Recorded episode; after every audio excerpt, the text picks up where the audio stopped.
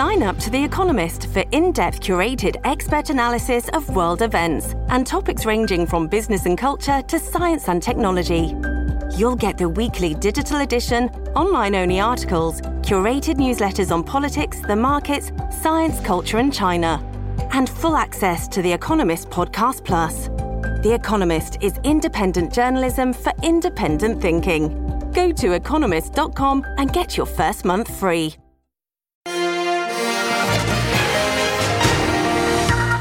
Wetter weather comes at a cost. We received over 39,000 lightning strikes since Friday. A number of new fires spark up with worries about the return of hotter, drier conditions. Facing a wave of defections, BC Ferries considers an early boost in pay, hoping to entice workers to stay. And controversy at an overdose prevention site. And not have to worry about finding anything on the ground. Why the city is pulling the lease and neighbors seem relieved.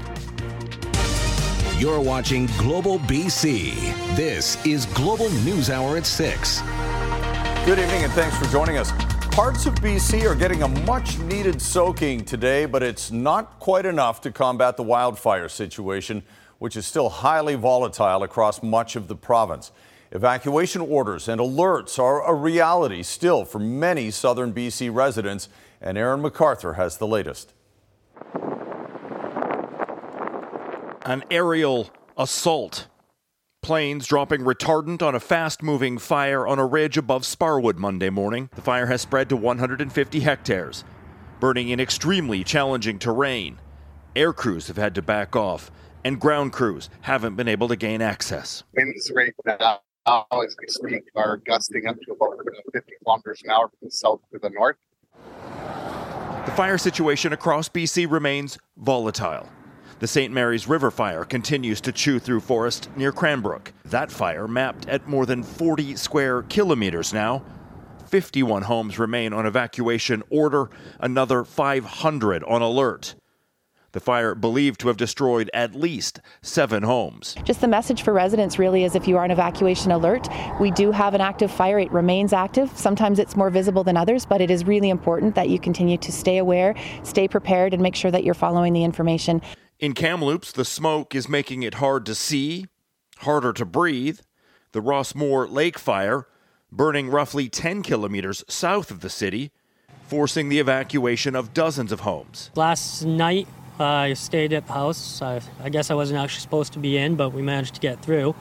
And I could just see the glowing coming up on and over the hill, but it, it hasn't come down yet. So far this year, 14,000 square kilometers of forest in BC has burned, an area equivalent to roughly half of Vancouver Island. A majority of this season's fires sparked by lightning. Over the weekend, Environment Canada says 39,000 strikes were recorded in BC. BC Wildfire Service monitoring for what are called holdover fires. Holdover fires are a result of a lightning system and cell coming through, and then the fuels under the surface may be ignited, but the fire might not yet come to the surface as an open ground fire. So that's something we'll watch in the days to come. Rain in the forecast through parts of BC comes as welcome relief, but only temporarily whatever rain that falls won't be enough to dampen the risk. Aaron McArthur, Global News. All right, let's check those amounts now with meteorologist Kristi Gordon. Uh, how much did we get, and how long is this going to last? Well, Chris, the rain is coming down so hard here across the South Coast that I had to come inside. But unfortunately, that's the only area that saw that real substantial heavy rain. Here's a look.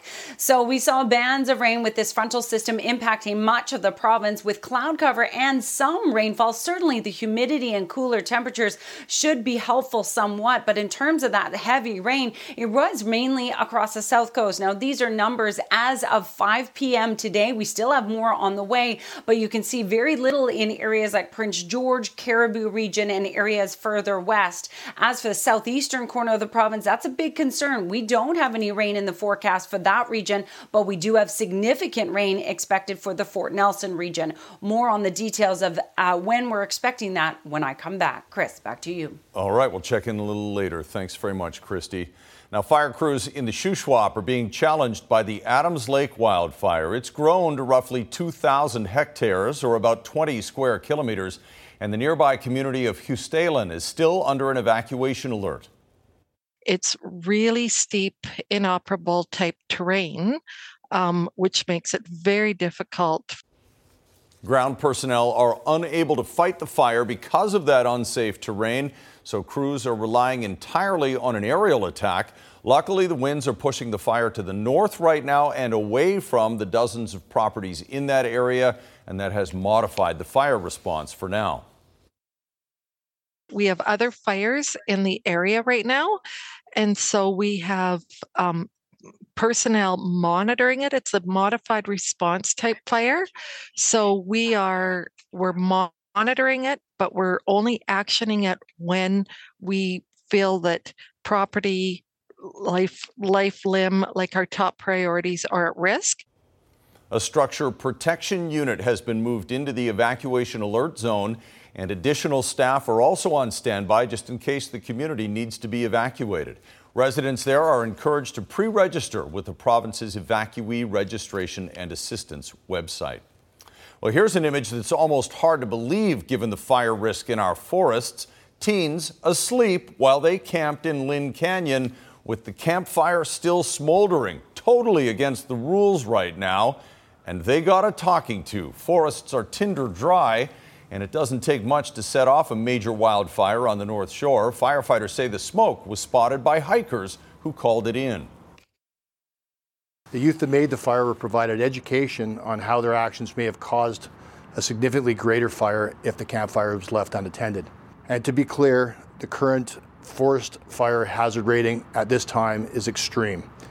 Firefighters say the crews had to dig deep and dump a surprising amount of water on that fire to put it out. BC Ferries has struggled in recent years to prevent its employees from jumping ship, and it seems every week brings another cancellation due to staff shortages. Global's Travis Prasad reports on a new development between the company and its union and the passengers, the warning for passengers if it doesn't go well. Cancelled, a dreaded word at the ferry terminal. And now the Union for Ferry Workers says if their members don't get a meaningful raise, travelers could soon be caught in a wave of cancellations. We're certainly hopeful that that doesn't happen.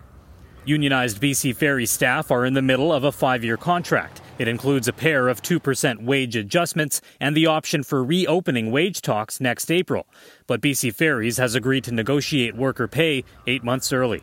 We know from our members in the, the bargaining survey that a lot of them have been sort of pinning their hopes on these uh, these wage reopeners to address some disparity.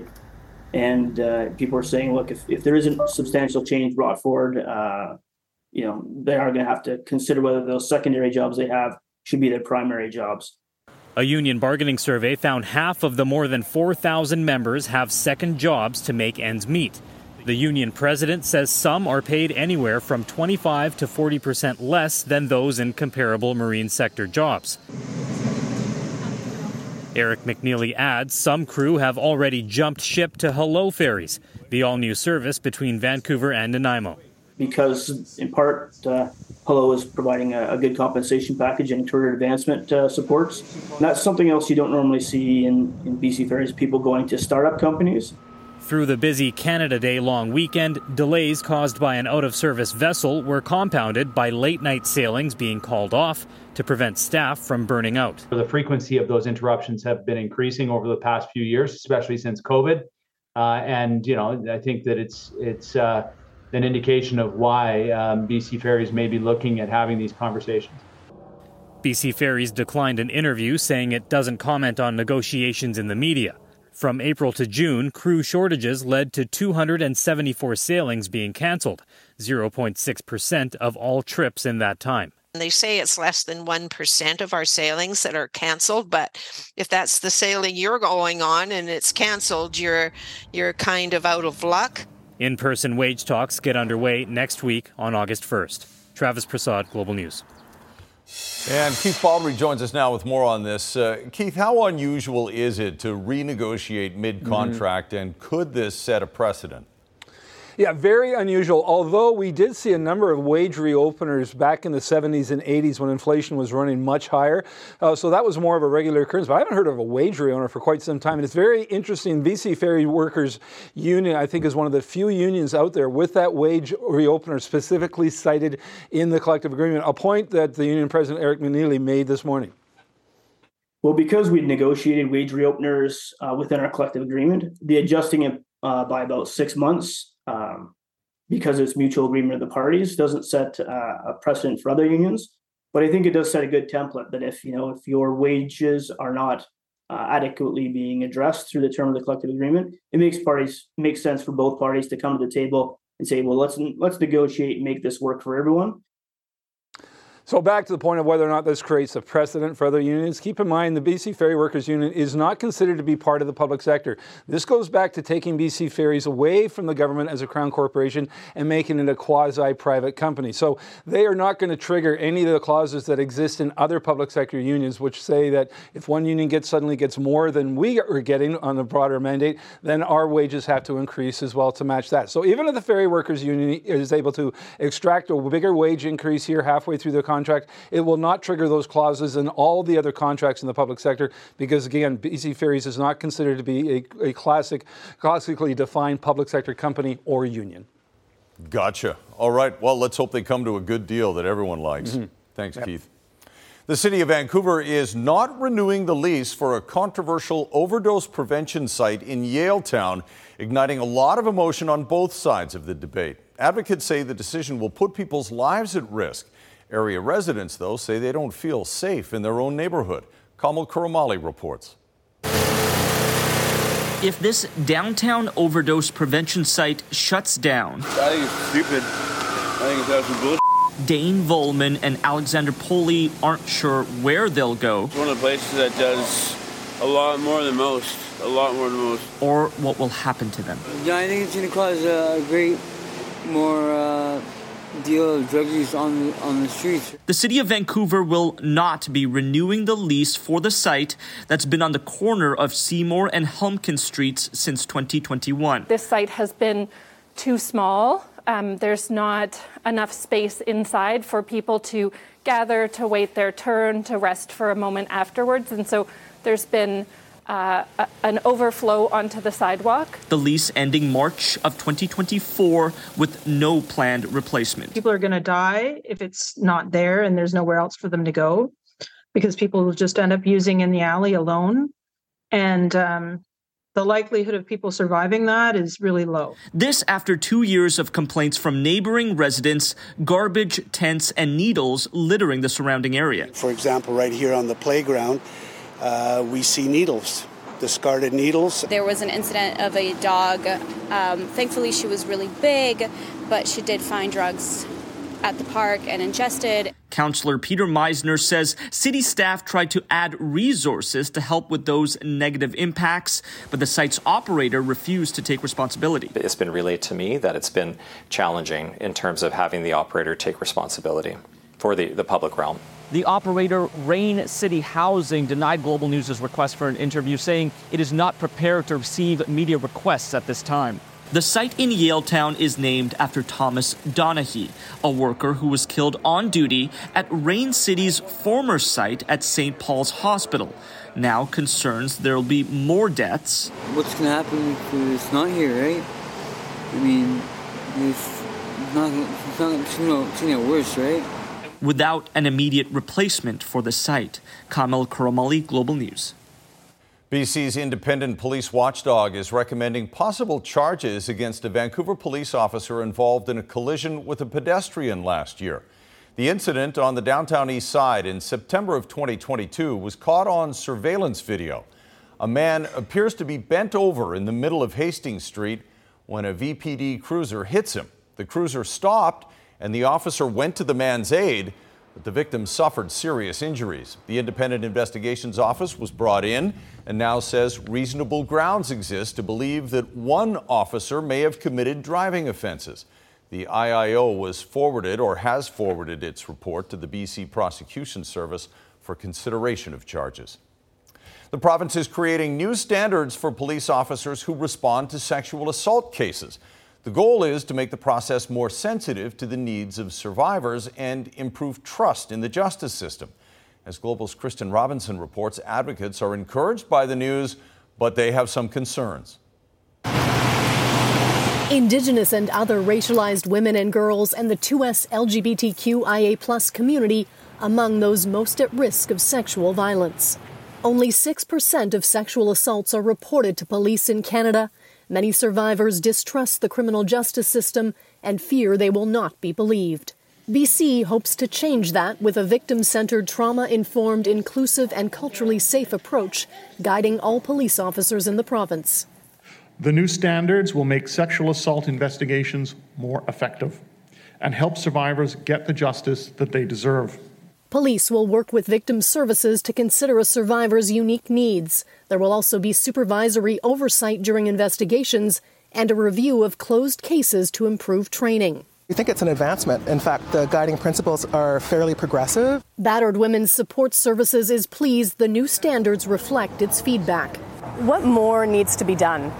The biggest issue always for us is, and this is the feedback that I also gave uh, during the consultation, is uh, to what extent will guidelines inform or influence the organizational cultures that are already exist within municipal and RCMP? The Vancouver Police Department actively reviewing and updating its specific policy on sexual assault investigations. The biggest aspect, you know, I think that we've talked about is accountability uh, and transparency in terms of survivors. So survivors understand exactly what the roles and the duties of the police are and what they can expect in the investigative process. The province also announcing 6.6 million in annual funding for 56 service providers of 68 new sexual assault programs. The Stolo Nation says this type of funding enabled it to reach out to 152 individuals, nearly 70% of whom disclosed they'd been in relationship or sexual violence. Sexual violence is an act of power and control, and we offered that power and control back to the ones that were harmed. The new policing standards will take effect in 2024. Kristen Robinson, Global News. Stabbed twice in the chest while investigating cries for help. A young father rushed to hospital after his family says he was simply trying to do the right thing. That story next on the News Hour. This episode is brought to you by Shopify. Whether you're selling a little or a lot, Shopify helps you do your thing, however you cha-ching. From the launch your online shop stage all the way to the we just hit a million orders stage. No matter what stage you're in, Shopify's there to help you grow. Sign up for a $1 per month trial period at shopify.com slash special offer, all lowercase. That's shopify.com slash special offer. Saturday morning now, 2 o'clock, we had our staff down here printing the towels. Butts Giroux, BC's most opportunistic entrepreneur, sits down with Squire to reflect on some of his craziest stunts and share what he's up to now. That's later on the news hour. Plus, balancing act, ambitious thieves caught on video in Nanaimo. What they're getting away with in that box. Coming up a little later. Right now, though, the family and friends of a Campbell River man who suffered near fatal stab wounds are asking the public for more information. As Krista Dow reports, they say the 21 year old father was attacked simply for answering a call for help. And a warning first some of the pictures in this story might be disturbing. Colin Dubé Wheat is lucky to be alive. The 21 year old father had been recovering in hospital after being stabbed twice in the chest near his lungs and heart.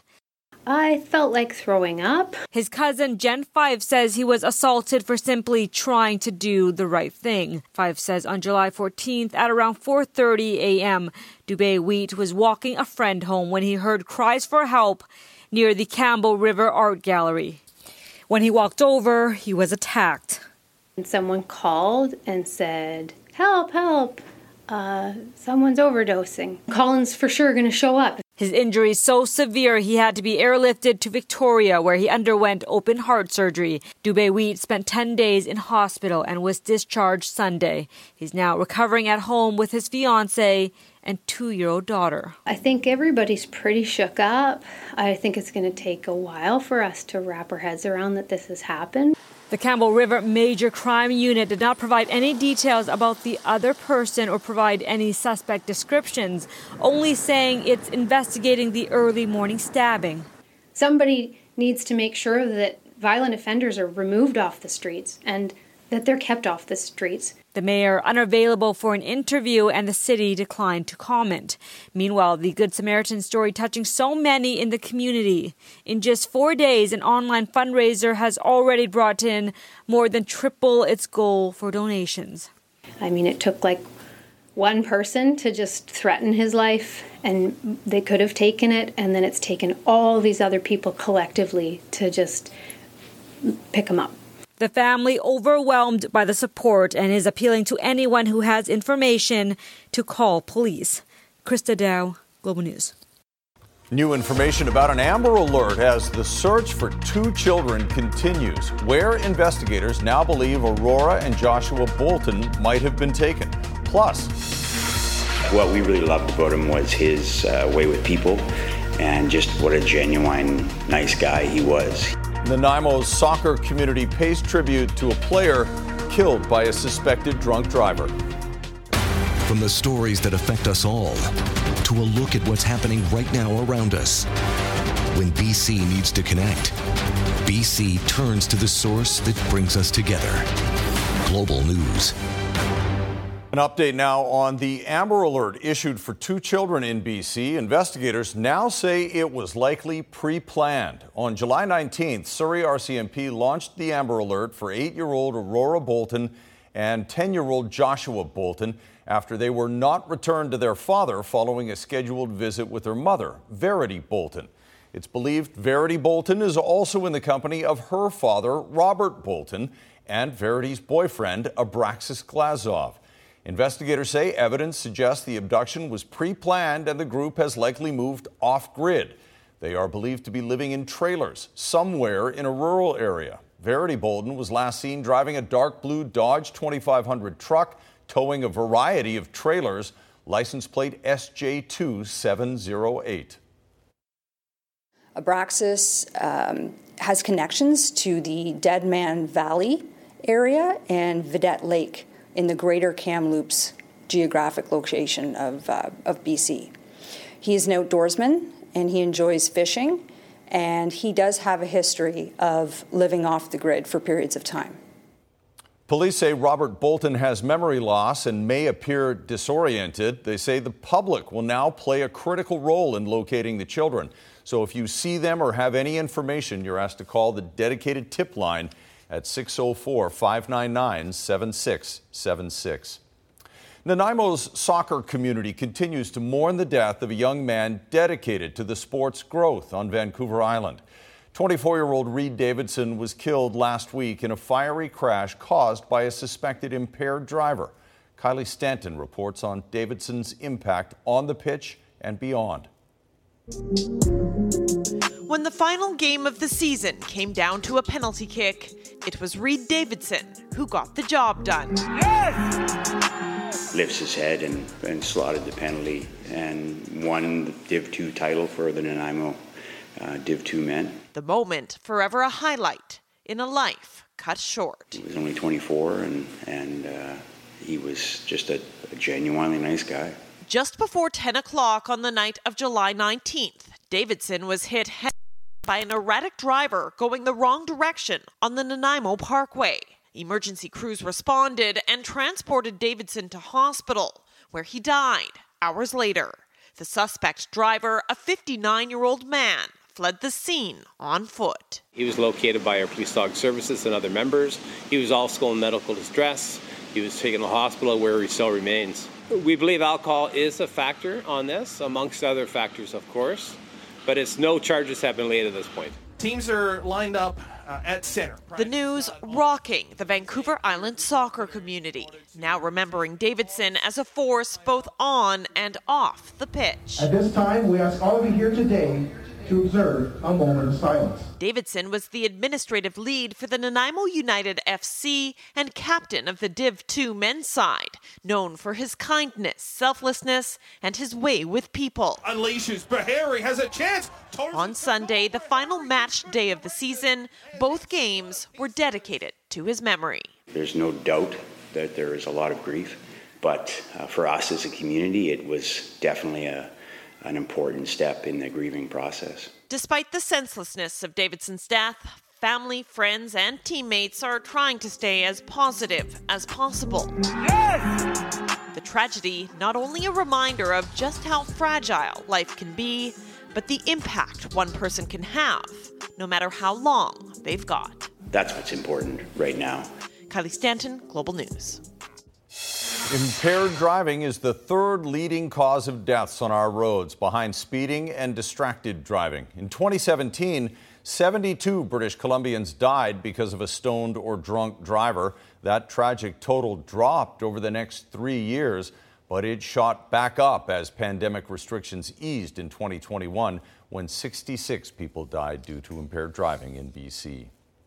Caught on video, two alleged thieves who didn't do too much advanced planning, obviously. A Walmart employee captured the suspects on video RCMP were told they simply walked out of the store with the 75 inch TV that's in that box, dropped it precariously onto the roof of their car, and with each one holding on, drove away.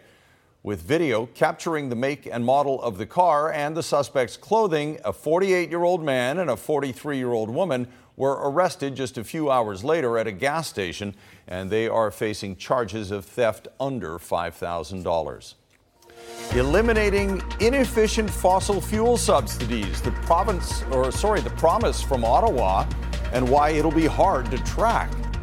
Also, an integrated program in Vancouver's downtown east side for people living with chronic pain and opioid use disorder. Ottawa is changing the rules around future fossil fuel subsidies. The federal government is restricting conditions under which those subsidies will be permitted, but critics say the plan has some loopholes that could easily be exploited. Global's Mackenzie Gray has the details. Shut the car down. Their protests Steven Guilbeault are used to, even when he's meeting a key government promise. I'm absolutely thrilled today to be able to announce the publication of the framework and guidelines for eliminating inefficient fossil fuel subsidies in Canada. The plan, first pledged at the G20 in 2009, has six different exemptions that would let federal subsidies continue, including for projects with Indigenous ownership and proposals with a credible plan to achieve net zero emissions by 2030. We are heavily concerned about the criteria that have been um, that have been developed. There are significant uh, loopholes as well. Those loopholes, current federal tax credits for oil and gas exploration won't be changed, and crown corporations like Export Development Canada aren't subject to these rules. From 2018 to 2020, EDC averaged $13 billion a year in support for oil and gas companies, a decision the Environment Minister defended. They've reduced substantially those fossil fuel subsidies by billions of dollars, while increasing by several billions of dollars their support for clean technology. And there was disappointment from the Liberals' political partners. Phasing out public fossil fuel financing is a part of the government's deal with the NDP. We can't take baby steps when we are facing wildfires and extreme flooding and heat domes. Despite not saying how much less oil and gas companies would get from the federal government, some environmental groups are still applauding the move. The impacts that we are experiencing across the country today are the result of the activities from fossil fuel companies. They should not be receiving the transfers of public dollars to fuel the activities causing the climate crisis.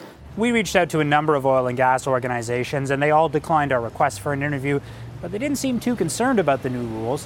One of the organizations called them meh. Mackenzie Gray, Global News, Ottawa.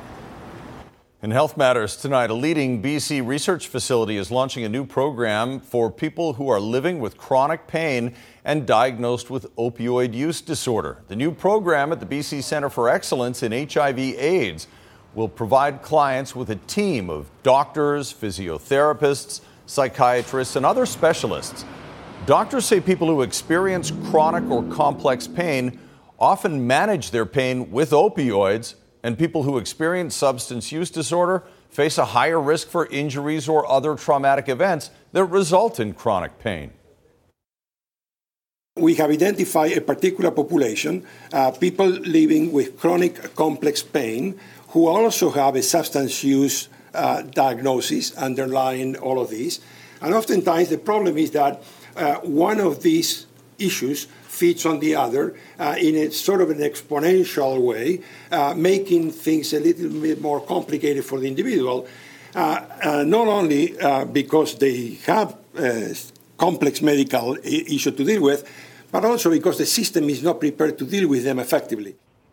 Another team of specialists will monitor the program over the following 30 months with the potential of expanding it across the country if it is shown to be effective. Coming up, no ifs, ands, or buts. He's a character. But as a little boy, BC iconoclast Butts Giroux and the many, many reasons he's a BC legend coming up. Plus, a comical solution to the age old problem of receiving the wrong order and why an Alberta ice cream shop is going viral. From the stories that affect us all to a look at what's happening right now around us. When BC needs to connect, BC turns to the source that brings us together Global News. Tens of thousands of lightning strikes over the weekend. Bad, rain, good. We need more of one and less of the other here, Kristi. I like how you really simplified that, Chris. That's exactly what we need right now. Unfortunately, weather's not all that simple uh, all the time. Because, for example, today, yes, rain good, but only if it happens in the areas that we need it and substantial amount of rain. And that didn't really happen today. Let's just start off with a photo that I wanted to show you because it is so dramatic. This sharing from uh, Desiree. This is Adams Lake across from her cabin looking towards the Adams Lake uh, Plateau fire. Incredible shot. So, yes, the rainfall, as Chris is saying, yes, rain, good the fire danger rating came down in a lot of areas today, not in the southeastern corner of the province. And we're not expecting that area to come down because we don't have any more rain in the forecast for that area. And what's interesting here is this is the opposite image that we saw just a week and a half ago. A week and a half ago, it was the southeastern corner of the province that was fine, and the rest of us were dealing with high to extreme values. Now, we have a special weather statement in place for the northeastern corner of the province, 70 millimeters, but it's just for that area. However, we will see a wave of rainfall in areas from Prince George through the northeastern corner. So that's substantial moisture and it's over the next two days. That's what we want. We don't want heavy rain all at once. We want it to be sort of spread out so it can really soak into the ground.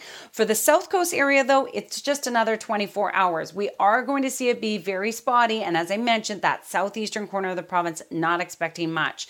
So we'll take whatever we can get, that's for sure. Rain, good, as Chris was saying. Uh, the Okanagan Valley, very little. From Kamloops area, further south, we're not expecting much. A few showers expected. For our region, rain on and off tonight and tomorrow. Keep your eye on the sky. We even have a risk of thunderstorms. Late tomorrow, though, that system begins to shift out of our region and we're back to dry weather. We don't have a surge in heat expected for the south coast, but beyond tomorrow, we don't have much rain in the forecast, as you can see. I'll leave you tonight with uh, Rainbow good, Chris. This was from Langley this morning. We had numerous people send us photos of this from White Rock, Langley, Surrey. It was spotted all over the place from early this morning. So hopefully that is a good omen, that's for sure. All right, yeah. Chris, back to you. More of those for sure. Thanks very much, Kristi. An Alberta ice cream shop is getting a ton of attention online for an ice cold TikTok video. Take a look. Medium vanilla cone? Actually, it's supposed to be chocolate. Oh, I'm sorry. It took one take, and the seven second video by Swirl's employees, Kay Carter and Claire Smith, has since had about 5 million views. Swirl's owner says he can't believe it's such a hit. The Swirl's TikTok account usually features more business related content, but Kay says the perfect opportunity to get a soft serve to the face was better. I was ending my shift at 5:15 and Claire was about to start theirs, so I was like, now's the time because I can go home after I get hit with the ice cream. I've had my friends texting me and they're like, I just saw you on my page. And my mom's friends are texting her and they're like, I just saw you on my page. So it's like, it's pretty bizarre. I've read a lot of the comments that are on there, and a lot of them are saying, Where's Lethbridge? I gotta go. I gotta go to Swirls. Hi. Do you know what you want? Players say Swirls customers are also starting to recognize them from the TikTok video. And as for whether the video results in an uptick in business, well, Steve says he's keeping his expectations low for now. But if you happen to be in Lethbridge, yeah, swing by. All right, Squire's here now with a look ahead to what he's got in sports. Squire? Well, among the things we have, there is an upcoming international netball tournament, which will feature a lot of BC players. We have done an amazing job to, to foster the sport here in, in, in netball in BC. Now, you may not know a lot about this sport, but this is uh, quite big in other Commonwealth countries. Very cool. Also coming up. He's a blues artist now, but that's just the latest in a long string of accomplishments for one of BC's most colorful characters. Squire will tell us more later.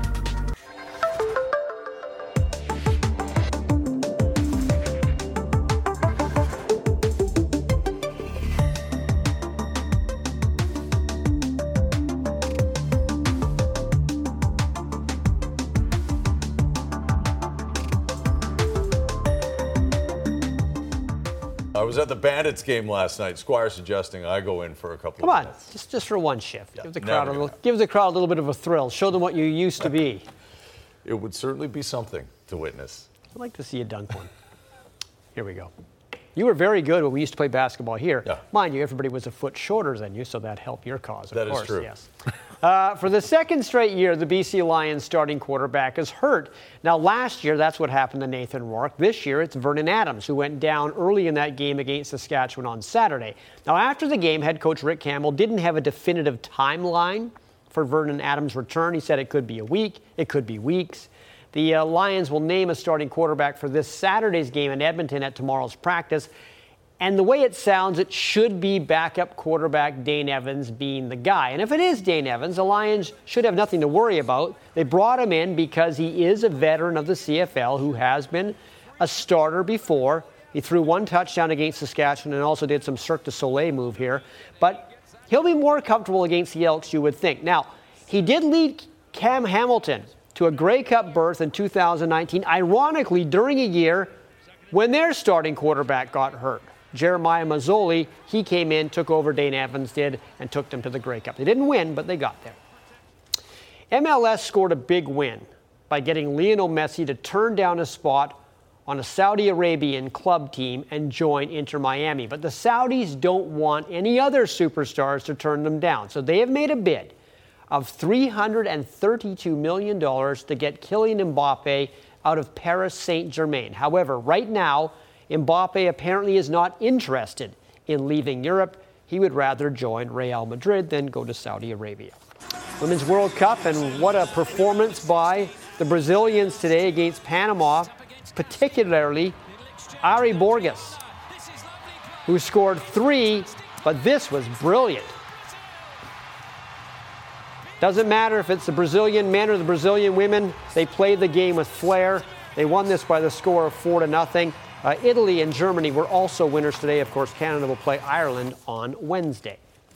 Now, netball is a sport that is very close to basketball. It's a cousin of basketball. The scoring's a bit different. There are no backboards, there's no dribbling.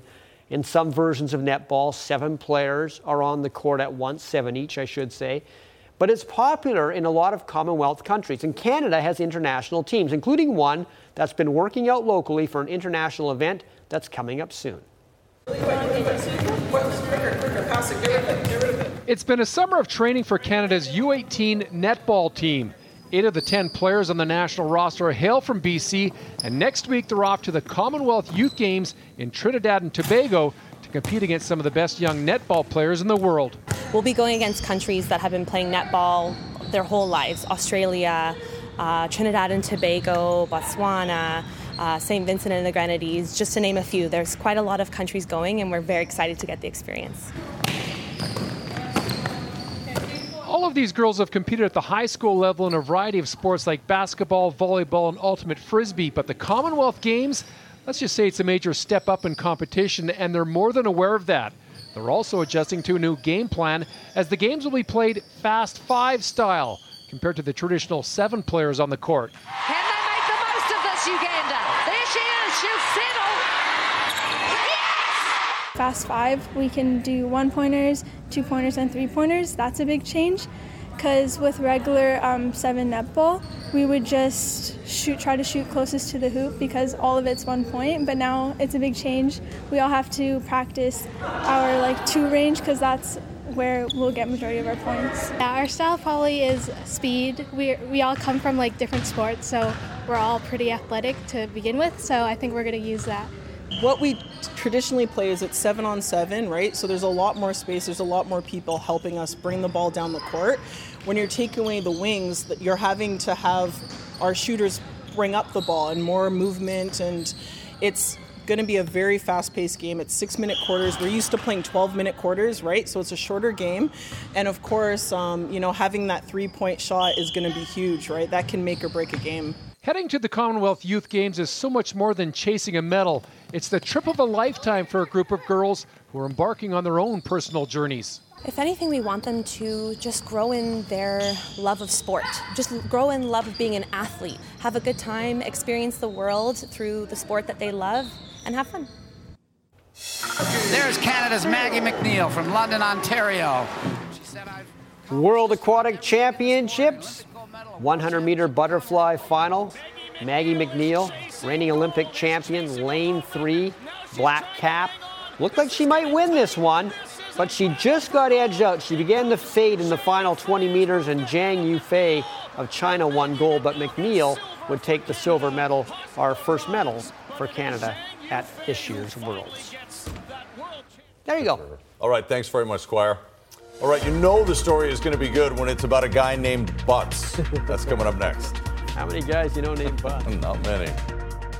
Just before we get to Squire, uh, Jordan Armstrong is here now. The preview of what's coming up on Global News at 11. Jordan? Chris, well, we've been watching the rain here on the south coast. People in southeastern BC have been watching new fires. This is the Horse Thief Creek fire, burning about seven kilometers north of the Panorama Mountain Resort and 10 kilometers west of Invermere.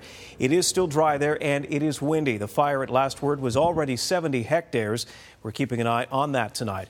Plus, a council meeting tonight at Surrey City Hall, the first one since last week's policing decision from the province.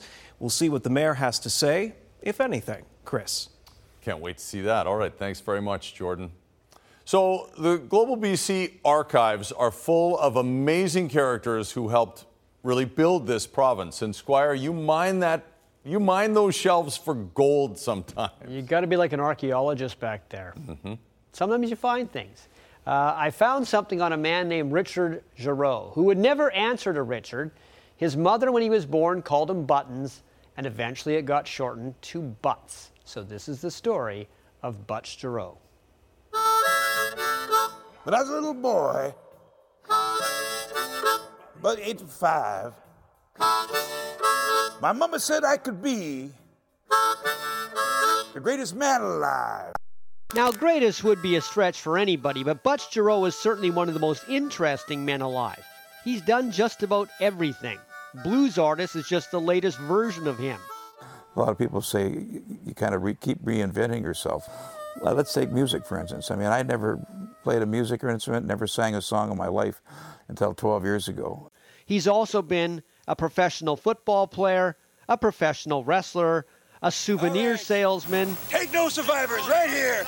And oh, yeah, he was also a four time world belly flop champion. He wasn't just the champ, he helped promote it into one of the best loved events of Vancouver's summers of the 1970s. He even set himself on fire one year. I badly burned. I got first degree to second degree burns on my back and my neck. I think I'll be all right. It's very hot right now, of course. I don't know. Those are my crazy years, I think. Making a big splash in Vancouver didn't end with the belly flop contest. Butts Giroux and his company, Dog's Ear T-shirts, realized the marketing potential of Roger Neilson's I Surrender towel in the 1982 Stanley Cup playoffs. I think we sold close to 50,000 towels in uh, in a matter of uh, that three-week period of time, and it, it was a, it was an incredible promotion. So, what kind of wisdom can a man who's had this diverse of a life impart? I think you got to have fun. You, you, first of all, you can't take yourself too seriously. Uh, you're here to do a job, and you want to do it well. I wanted to do it well, and uh, but at the same time, uh, I wanted people around me to, to have fun too at the same time. So it was uh, it was great. Yeah. Now, I'm a man, a man of over 75. You better believe it, baby. Yeah, I'm still kicking and I'm alive. I forgot to mention he's also an author. That's him on fire at the World Belly Flop. And of course, he has his own albums as well. There you go. Got to pick it up. Never I a dull like moment. Butts Giroux, and I cannot lie. Nice story. Uh, last word on weather before we go, Kristi. Sure. So we are still expecting rain on and off tonight through a good part of our day tomorrow. I wouldn't be surprised if you heard a rumbling of thunder. So uh, head indoors when thunder roars. Uh, late tomorrow, we'll be back to sunshine, and hopefully, there's more rain for the areas in the interior, especially northeastern portions. Let's hope so. Thanks very much. Thanks for watching, everyone. Have a great night.